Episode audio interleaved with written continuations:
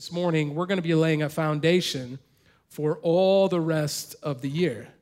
I'm really excited about that. I will invite you, though, to power on your Bibles to turn to the one in the book rack as we kick off a new three week teaching series called The Unshakable Kingdom.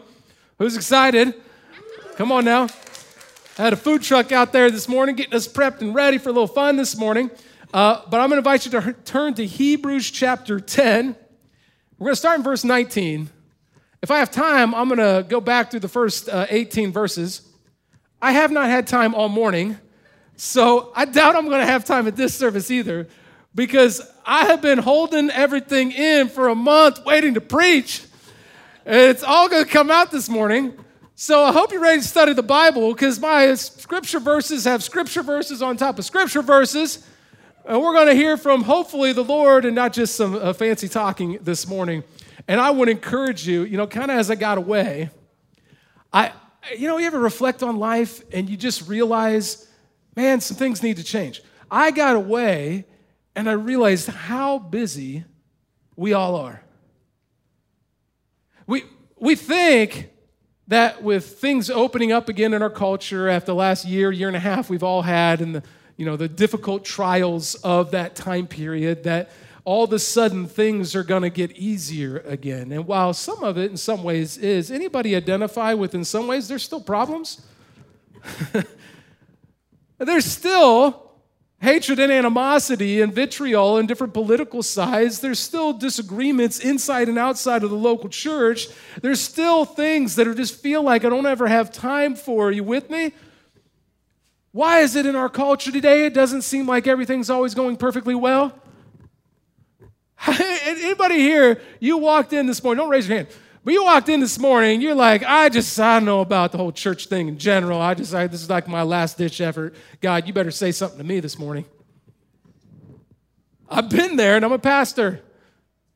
What I want to tell you this morning is that the chaotic world in which we live in, where it seems like it's getting harder and harder to follow Jesus in our culture and society, is not too different than the first couple hundred years of Christianity. That in the first century, in the early church, Jesus' uh, life, death, and resurrection happened around 30, 33 AD, somewhere in there. And after his crucifixion and resurrection, the early church gets started. And, and the first letters of the New Testament by the Apostle Paul are written around 48 or 49 AD. By 60 to 70 AD, the Gospel of Mark is written, and we get the first accounts of Jesus' life, death, and resurrection, and four accounts of the Gospels. Eventually, by the 90s AD, all of what we have in the New Testament has been written. One of the last written letters that we include in the New Testament is the letter to the Hebrews. It was circulated within the Hebrew Jewish Christian community because they had been severely persecuted and the trials of their life, they were some of them ready to like cash it all in, just kind of give up on everything. Do you, do you realize that by the time this letter is written, that a decade or two before, the emperor of Rome, Nero, had invaded Jerusalem and entirely destroyed it, the temple. The temple was where God resided. The word temple, by the way, in Hebrew is Beth El. Beth is house, El is God. So they literally built a house for God. That's what it represented to them. It had been destroyed. So you can imagine the Hebrew Jewish Christian community was a bit distraught. And this letter is circulated to encourage them of how to build the firm foundation of Jesus Christ in their life. And so I'm going to tell you, I, I might preach a little bit this morning. Don't hold it against me because I'm fired up about this.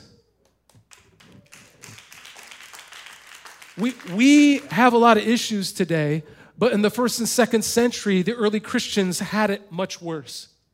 By the second century AD, the emperor of Rome, uh, Marcus Aurelius, was overseeing the killing of Christians by having them burnt at the stake, taking the ashes, throwing it into the local river in some places, watching the ashes dissipate and say, How is your Savior going to resurrect you now?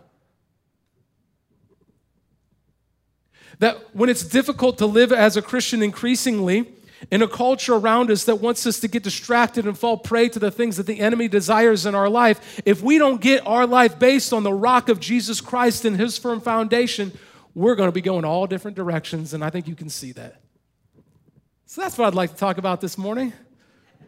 Let's look at Hebrews chapter 10, verse 19. This letter that was circulated, that we're unsure of who wrote it exactly, uh, begins in verse 19. So there's 10 chapters uh, leading up to this. And in the first half, the first 18 verses of Hebrews 10, it talks all about the high priest of Jesus who becomes the atoning sacrifice for us. I love the book of Hebrews because it makes sense of all this Old Testament Levitical law that us as Americans uh, of non Jewish descent have very little understanding of. But it makes sense of what Jesus actually did, what his sacrifice actually accomplished. Verse 19 says, Therefore, brothers and sisters, since we have confidence to enter the most holy place by the blood of Jesus, by a new and living way opened for us through the curtain that is his body, and since we have a great high priest over the house of God. Most holy place, curtain, blood of Jesus. What is this talking about? You see, to the, to the Hebrew Christian, they would have understood the imagery because for 1500 years they had been offering animal sacrifices where this animal would get what I deserve. The high priest would offer the sacrifice, the blood would atone or cover up for my sin and wrongdoing so that I could draw near to God and, and experience Him in my life. And every time I sinned, I had to go offer it again and again. And then once a year, the big year of Pass, the Passover lamb would be slain. They would offer a sacrifice there. And on the Day of Atonement, it was constantly over and over and over and over again. And so the the first 18 verses talk about because of the work of Jesus, that high priest sat down that no longer would we have to offer any of these sacrifices anymore. And that when it talks about this thing of the most holy, the most holy of holies was a place in the Bethel, the house of God, where the Ark of the Covenant was kept. You know the Ark of the Covenant, you saw Indiana Jones and Raiders of the Lost Ark, kept the Ten Commandments in there, and you know the presence of God resided in it. It was so much that, that, God's presence resided that when they walked before they had built the temple, they would go throughout the wilderness carrying it in front of them. When they would go into the battle, they would bring the ark to the front because the presence of the Lord fighting our battles was the most important thing. That preaches, doesn't it? You see, the most holy of holies, according to the Gospel of Matthew, there was a, a curtain that separated it from the rest of the temple. And the high priest only went back there once a year. He wore bells on his robes because if he messed anything up in the presence of the perfect God, he would fall over dead. They had a hook they'd pull him out with when they'd hear the bell ring. I'm not making this up, it's real. And so, in the Gospel of Matthew, when Jesus, the atoning sacrifice, the once and for all sacrifice, so no priest has to offer these offerings ever again, is crucified on the cross. His blood atones and covers up for all of our sin and wrongdoing, not just once, not just for one year, but for all time. And that the firm foundation of our life begins with his sacrifice. And so in the Gospel of Matthew, it tells us that that curtain is torn in two because the presence of God no longer resides in a box in a building. Where is it today? I was reading the the daily uh, Bible app and the, the, today's daily scripture references this that our body is the temple of the Holy Spirit, the Bethel, the house of God. That He literally can commune with you, speak to you, work in you and through you. That you could accomplish things through the unique spiritual gift mix that He has given you that you could not accomplish on your own volition. Power, authority. So, what we were singing about earlier, that he oversees all and can free us from all strongholds, that spirits cower at his name, that it's real, that he can live in your life. So that's what the Hebrew Christians understand, that we should be encouraged by that. But then it doesn't stop there. Look at verse 22. Let us draw near to God with a sincere heart. That act of worship that they did, offering these sacrifices, the point was to draw near to God, but because of the sacrifice of Jesus, we can draw near to God forever simply by asking for forgiveness and repentance. It goes on, let us draw near to God with a sincere heart and with the full assurance that faith brings, having our hearts sprinkled to cleanse from a guilty conscience and imagery of the sacrifice, and having our bodies washed with pure water. Then here's a key verse for us this morning that we're going to revisit multiple times. Let us hold unswervingly to the hope we professed when the crazy, chaotic world we live in wants to pull us in different ways, in the storm of life, to hold unswervingly to the hope that we profess in Jesus. For he who promised is faithful. And let us, verse 24, consider how we may spur one another on toward love and good deeds, not giving up meeting together as some are in the habit of doing, but encouraging one another, and all the more as you see the day approaching, that we build our life on the firm foundation of Jesus Christ. Will you pray with me? Lord, as we unpack this, you've been doing something pretty unique this morning. And after 10 years of doing this, I can say that I believe that you are speaking to people through your scripture, through your word, in a, in a fresh way. And I pray, God, that those of us who have been Christian a long time could actually hear from you in a fresh way. To lay the foundation for the greatest fall this church has ever seen. We have more baptisms and people coming to Christ, more outposts and huddles, more people going through rooted than we ever have in the history of our church, not even close. The things that we read in the New Testament are happening in this last year. So we pray, Lord Jesus, as we talk about you, the hope that we have in you as our firm foundation, speak to our soul. For those of us that walked in here and didn't know anyone or aren't even a Christian, God, we know you love them more than any human being could ever, ever love them. They experience your presence this morning. We pray this in Jesus' name. And everybody said, Amen. Amen. I told you I'm, I'm going to get into it this morning because I've been away for a few weeks and uh, got some restoration, rejuvenation, and I got to also, one of the things I love about vacation, got to hang out with my family. And we got three kids, six, nine, and 12, and I love them to death. I love being a dad, even though sometimes it's difficult. Anybody? Parents out there? Come on now. I mean, yeah. Six year old got in a fist fight when we were on vacation with some random person. 12 year old didn't want to listen to it. We had lots of problems. I tell you, it was a great vacation. And one of the things I know that I've learned over time is that God can be in the good and He can be in the hard things because I love seeing the kids begin to grow up and learn what it means to become a person of character who follows the ways of Jesus. It's really fun. Some of the fun things are like my six year old Jet, he, in the last few months, learned how to ride a bike without training wheels because my wife is an awesome coach and showed him how to do it. And so he wants to ride all over the neighborhood. Everywhere he goes, he has to take his bike with him. He also, in the last year, year and a half, he got really into magnetiles. Anybody know what magnetiles are? Yeah, like three people. It, I found this morning, most people don't know. They are very expensive gifts that grandparents like to buy grandchildren. Because, you know, the old school blocks aren't good enough anymore. Now we got magnets in them and you can build all these cool structures. Well, Jet loves magnetiles. And when we first started getting them, he would get really frustrated because he would like build it and he'd start building it up and piling things on top of each other and then it would all collapse. And he'd get really mad and frustrated and understand why it's going to collapse. And over time, he began to learn if I build the foundation of this little house that I'm building a little stronger, then it will withstand. And now he'll build two or even three story mansions that he put all his little action figures in within the magnetiles, and he'll play for days on it. I want to tell you this morning that building the firm foundation of your life, even those of you who have been a Christian for a while, of connecting with the Lord on a daily basis in prayer, in scripture, in God's word, beginning with the simple act of allowing the unshakable kingdom of God to reside in your life. Because in the last year and a half, I believe that some of us have turned away from that firm foundation. And we've seen it because when things are hard, can I be honest? It's tough for me sometimes. I told you I got away, and just I'm gonna be honest with you this morning. You realize how chaotic your life is and how you're just like trying to survive sometimes. And my thing, I love to just kind of veg out and watch TV a little bit. I get a little, you know, you know, Netflix or Amazon Prime or Disney Plus going, and I, I love that. Just kind of avoid the problems of the world. And now Loki's amazing; you should all watch it. But that's a side note. But I'll tell you that maybe that's you this morning that you've been just kind of escaping from the issues of the world rather than allowing God to use you in the middle of those issues.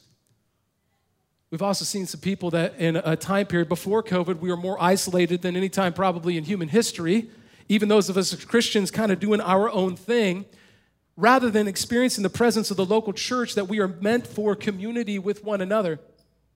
To build our firm foundation in Him and on Him and His Word in community with other believers and other Christians. And maybe instead of turning to Netflix or vegging out, maybe you have turned to drugs or to alcohol just to avoid the escape this life and the struggles that you're facing. Maybe for you it has been romantic relationship to romantic relationship. Maybe for you it has been the next advancement in your career or that next investment or portfolio or the next fun vacation. I just came from a vacation, but I'll tell you, I don't want to base the foundation of my life on a vacation. This morning, we are going to look at that the firm foundation of Jesus uh, uh, is the rock of our life. We use this graphic here because I love this imagery. That rock has stood the test of time. No matter the earthquakes or the wind or the storms that came, it still stand and, it will continue to stand no matter what happens. The unshakable kingdom, the, the local church, no matter how easy or difficult things get, it will stand the test of time, scripture teaches us.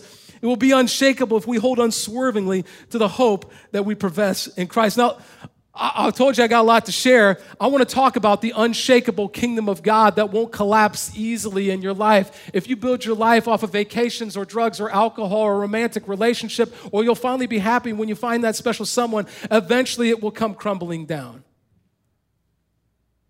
Look at 2008 to 2010. If we built our life on that financial aspect and the real estate market dissolved, many people, their whole lives crumbled. I can tell you, that the hardest thing I ever went through in my life, you guys know, losing a child while planting a church. The only thing that got me through, I was angry. I, in some ways, wanted to turn from the Lord, but instead I turned to Him. And it was His presence that became the unshakable thing in my life that helped me get through that time. And if you are missing that, and I believe that many of us in Western culture are, this life's to be brutal. The Hebrew Christians understood from this letter to hold unswervingly to the hope that they profess in Jesus as the firm foundation of your life. So, the unshakable kingdom, I'm going to give you some notes here. If you want to be a part of that, the first thing you need to do is to draw near to God. To draw near to God. Some of us, we don't start there. When things are going poorly in our life, we try and fix the problem, don't we? Struggling financially, we go out and get a second job, even a third job, and that may be the right thing to do, but we never even talked to the Lord about it once. Struggling with addictive habit, you get the support groups and counseling, and I encourage you, please do those things. But never even turn to, to go, God, how can you help me here? Surround me with the right people in my life. Help me to take next steps of faith. I, I want to tell you today that the unshakable kingdom of God begins with drawing near to Jesus in your life. Verse 22, it said, Let us draw near to God with a sincere heart and with the full assurance that faith brings, having our hearts sprinkled to cleanse us from the guilty conscience and having our bodies washed with pure water. Some of you have come in here and you have some guilt and some shame from things that were years, even decades ago. And he don't want you to live that way. He wants you to draw near to him, be washed in Christ, to be no longer live with that guilty conscience of the things that you've had in your life. So that verse 23, let us hold unswervingly to the hope we profess, for he who promised is faithful. What would it mean today? If you were truly going to draw near to God with a sincere heart, as the, this letter to the Hebrew Christians says, what would that look like? If you were going to draw near to God today, this week, with a sincere heart, this next few months, what would that life look like? Would it look different than today's life? As I was preparing this, the answer for me was yes. See, I believe that the things that we have seen, the kingdom of God at hand today, that, that we have wasted so much of our lives on things that we will not care about in 100 years. But if I draw near to the Lord with a sincere heart, He could grow me into the person He desires for me to be. I believe that the Christian worldview is that God created you, redeemed you, and desires a relationship with you. Yes, even you. Not your grandparents, not, not just your, your son or your daughter, not just someone else. He wants a relationship with you. The Bible teaches us that temple curtain was torn in two, that the presence of God can reside with you. You can hear from God in your life. You could never be alone again, no matter what storm comes. You know He's with you. Do you desire to draw near to Him with a sincere heart? The unshakable kingdom of God that withstands all the struggles of this life is yours. by beginning to draw near to Him. Number two, that we also then stand together. We don't just draw near to God, we draw near to one another. Verse 24. And let us consider how we may spur one another on toward love and good deeds, not giving up meeting together as some are in the habit of doing, but encouraging one another all the more as you see the day approaching. Day capitalized because it's talking about the second coming of Jesus. We don't know if we will pass away first or if Jesus will return first, but one day we will see our Creator face to face. And what will we have done with the time that we were given? This passage tells us to draw near to one another, spur one another on towards love and good deeds. That, that if we actually did that, that if we draw near to God and stand together, anything is possible. Do you believe that? That anything is possible? Because I want to tell you, it has become increasingly easy as a Christian, particularly with great online teaching and communication, that, that you could uh, very easily uh, draw near to God but never work with any other believers to lead an isolated Christian life, which is not what the Lord tells us to do. And I find it very interesting that the Bible tells us it refers to the church, the unshakable kingdom of God, it refers to it as the bride of Christ. So if we say, I love Jesus, but not the church, you're telling Jesus you don't like his bride. Now, I'm going to tell you one thing. I'm not a perfect person, but you say some negative things about my wife, you and I are going to share words. The reason we do that is because the church is full of sinners. It's full of people who are broken and hurting. I heard uh, a pastor share this this week. I saw multiple people posting online. Pastor Bryan Loritts. And he said that, you know, a lot of times we go to church, I'm paraphrasing, and we're looking to find friends. And you may find friends in church. But the church is not just a place to find friends, it's family. And family's different than friends. Family works things out together, stands with each other when things are hard and when they're not, mourns with one another, is there for each other. We all got that crazy family member that we're embarrassed of their life choices. Amen? We still love them because what? They're family. That the church is the family of God, that we love each other through thick and thin. And if we draw near to God and stand together, anything is possible. That's why we should be the place where racial reconciliation is at the forefront of our ministries because you can see people actually love each other rather than just seeing things wrong with each other. That's why we should actually see the communities changed and grow, draw near to people who are hurting and impoverished and living out on mission with one another because we care as Christians, because that's our brothers and sisters, and we want to be there for them. Family looks different. If we stand together with the local church, spur one another on towards love and good deeds, work out the problems as family together, anything is possible. That whole thing about reaching a million people for Christ in the state of Indiana before we die by the year 2050, it's possible. And it's happening in our lifetime. And if you're not experiencing that type of community and all you know of the local church is this, you're missing out on all the underground aspect of what we do rooted, huddles, outposts, communities on mission all over the city making impact. We have more outposts and huddles than ever before, and they are rapidly expanding. We want to get you connected. If you've already been through Rooted, fill out a Connect card. We will help you get connected. If you haven't been through Rooted, the next one starts in September. We must stand together, draw near to the Lord. And then, number three, hold unswervingly to the hope that we profess. And oh, I, I got a lot of scripture to share here. So I hope you're prepared. Because some of you, I know it, you were like, uh, it's getting close to lunchtime, and I got some things I'm thinking about. I want you to see what Jesus has to say in these words. In verse 23, he said, or the, the, the writer of Hebrews says again, Let us hold unswervingly to the hope we profess, for he who promised is faithful. We hold unswervingly, make that the foundation the, the, unshakable kingdom. Our lives can't fall apart. We can get through anything if we build it on Jesus Christ. Why? Because the end of the verse, He is faithful. And here's what I, have seen most Western American Christians, we, we believe in God. We like the idea of going to heaven when we die, but we don't always trust that He's going to be faithful to us. You better prove yourself, God and we give God little carrots to show himself that he's going to be faithful, you, you better give me him or her. And I, once you do, and you give me this and that, then, I'm, then, uh, then I'll trust you. Hey, if I could tell you, the best things in my life have happened when I just faithfully was obedient to what I believe the Lord was telling me to do, that He spoke to me through scripture or through prayer. And the times where my life hasn't gone well is when I built my life when I was the captain at my own wheel. You know, uh, I'll share a story with you. I told you I just got away, went up to northern Michigan, and uh, uh, before we went up there, I asked my daughter, she's nine, she's the sweet one, so she gets whatever she wants. and I was like, What do you want to do while we're up there? And the boys, you know, they want to do all these sports and activities and all this. She's like, I want to go fishing. and I was like, Okay, because last year, her and I went out, and in five minutes, caught the largest bass that I've ever caught in my life. And so she thinks that's what fishing's like. So I was like, Great, I got to up my game a little bit.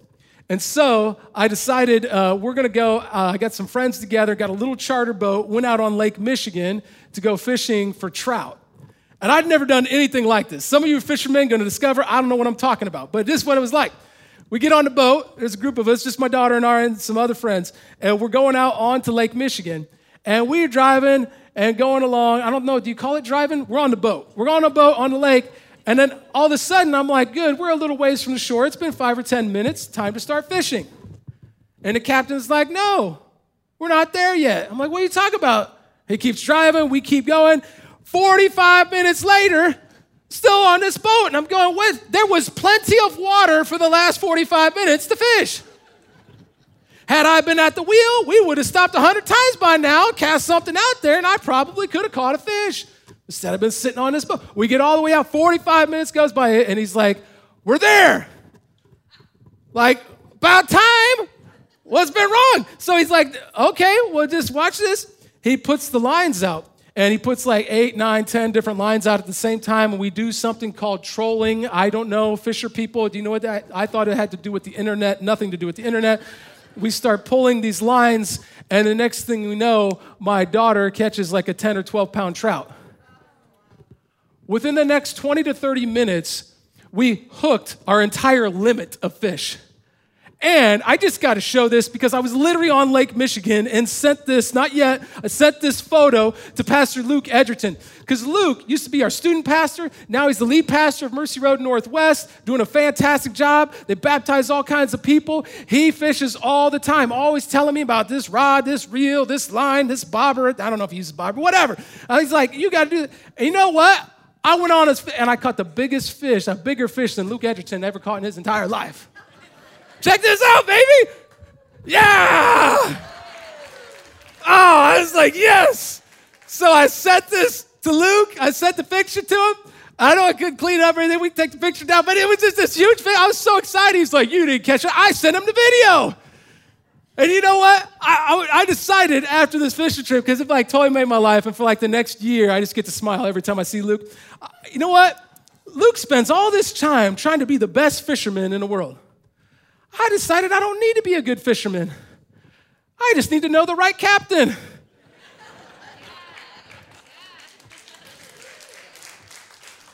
Forty-five minutes. I'd have thrown that line out there so many times. He's like, the fish aren't there. We get all the way out in one instant. Within literally 20, 30 minutes, we catch our entire limit. The Husmann household gonna be eating trout for years. trout coming out our ears. I want to tell you today, what if all the struggles and the hard parts of your life, that you keep working harder and striving more and more to try and fix the problems that are there. And I don't know what your problems are. We have so many different ones in our culture today. The things that overwhelm you, the things that you just wish, oh man, what if, what if what if you knew the person, the being that was Almighty God, that created you, knitted you together in your mother's womb, knows every hair on your head, has been there since the creation of the world, is outside of his of time. His providence is nothing. You can't even fathom or understand his presence and what he is capable of doing. What if he was at the wheel instead of you? Because he knew the problems that were going to come. I don't know about you, but I want to make him the rock, the firm foundation of my life because I no longer want to be the captain anymore because he knows where the fish already are. And some of you are like, I got a little more to share here. Some of you are like, but Josh, Like, what hope do we, we really have today? Do you know how much Jesus made it clear to you, the hope that you have? In Matthew chapter 16, he takes the youth group, a bunch of teenagers, to Caesarea Philippi. I want to show you a map of Caesarea Philippi. He's on his way north towards Capernaum. He goes all the way past Capernaum and goes to Caesarea Philippi on his way to Capernaum. Why would he do that?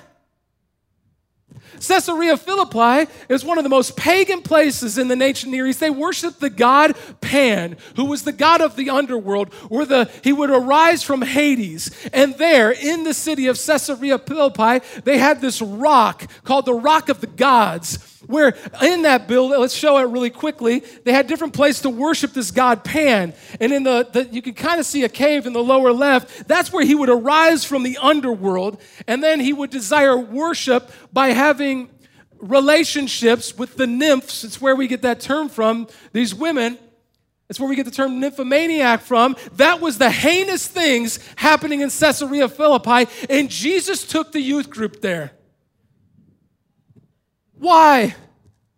Look what it says in Matthew 16, verse 18. And I tell you that you are Peter, which means the rock, and on this rock I will build my church.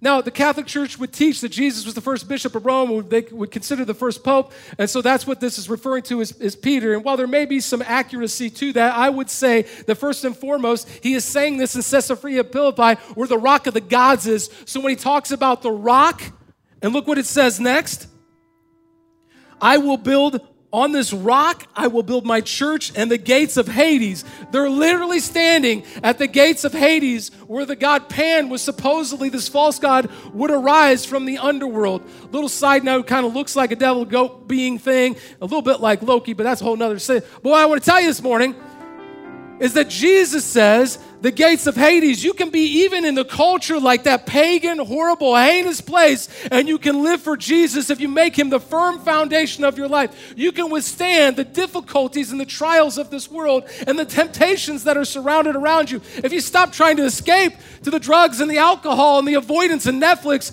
if you stop trying to work your way and achieve your way into the presence of God and simply repent of your sin, accept the salvation of Jesus Christ, and build your life on him as your firm foundation, he will build his house on that rock because he is the rock, and the gates of Hades itself will not stand.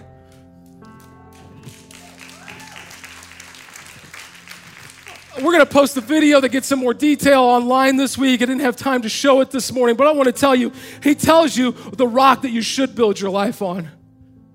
Multiple times throughout Scripture. In 1 Corinthians 10 4, and drank the same spiritual drink, for they drank from the spiritual rock that accompanied them, and that rock was Christ. He's the foundation. The Lord is my rock, Psalm 18 2 my fortress and my deliverer. My God is my rock in whom I take my refuge, my shield and the horn of my salvation, my stronghold. I build my life on him and him first and foremost, and not the other things that this culture tells me to. 1 Corinthians 3:11 For no one can lay any foundation other than the one already laid, which is Jesus Christ. Finally, you remember that story about to build your house on the rock or the sands. Matthew 7 24. Therefore, everyone who hears these words of mine, Jesus says, and puts them into practice is like a wise man who built his house on the rock, which is Christ. I know we got some wise men and women in here. And if some of us need to lay that firm foundation this morning, repent of the things we've made this life about. Stop trying to be the captain at the wheel receive the sacrifice of Jesus Christ, repent of our sin, surrender everything to it. Some of us have been Christians for decades. We have gotten so distraught and distracted and busy with so many things that are not going to matter 100 years from now, and we are wasting our lives. When he says the gates of Hades won't stand against the local church, that the, that the unshakable kingdom of God is really at hand. It's possible. We're seeing in our lifetime, if we draw near to Him, we stand together, we hold unswervingly to the hope of Christ, anything can happen. But it begins this morning with giving up the other rocks that we've built our life on, the other things that are the shifting sands that eventually fall away. Whether that has been those escapes that you've had, the drugs and the alcohol, or the relationships. Maybe it's been that you've just been so angry at God or other people because of things that you have experienced. There is still sin in this world, and there are still human beings, but we are family, and family works things out because it doesn't just last now, it lasts for eternity. And so I'm going to call all of us as a local church as we build the foundation for the entire fall to begin with repentance. This beautiful thing where you ask for forgiveness, you turn and do a 180, you stop trying to be the captain because this captain knows where all the fish in your life really are. We would pray with me, Lord. I don't want to do this life on my own. And I got to be honest, I feel like I've even gotten distracted at times. And I know that for many of us in here, there are things in our life right now that we, if we're just being honest, we are going to regret when we get to heaven. And then there are some of us, God, that we've been to the gates of Hades and we haven't been able to follow you there because we have given in to all kinds of temptations. And we come to you and we just ask for forgiveness, God. We thank you that your grace is sufficient, that your love is for us, that you love us more than any human being ever will, that there is no human being that you will ever turn your back on, that you will pursue us and pursue us and pursue us until the very end of time. You just ask us to turn to you in obedience, trust you, and to follow you, to say that I'm going to hold unswervingly to your hope. So if that's you here this morning and you would like to surrender your life fully to Jesus Christ, whether for the first time or you're a Christian that just needs to start living for Him again, repent of some things in your life, I invite you, pray this silently as I pray it out loud. I gotta confess, I'm not perfect perfect. I need you. I repent of following all the distractions of this world. I'm going to prioritize you in my life. On this day, July 18th, 2021, I surrender everything in my life to your Lordship. Use me, Lord. I'm going to wake up in the morning and rather than reading the news, I'm going to read your word. Rather than turning to my friend and gossiping, I'm going to turn to you, Lord. I'm going to ask for your help daily. Use us, Lord Jesus. We surrender everything to you. We pray this in your name. And all God's family said, Amen.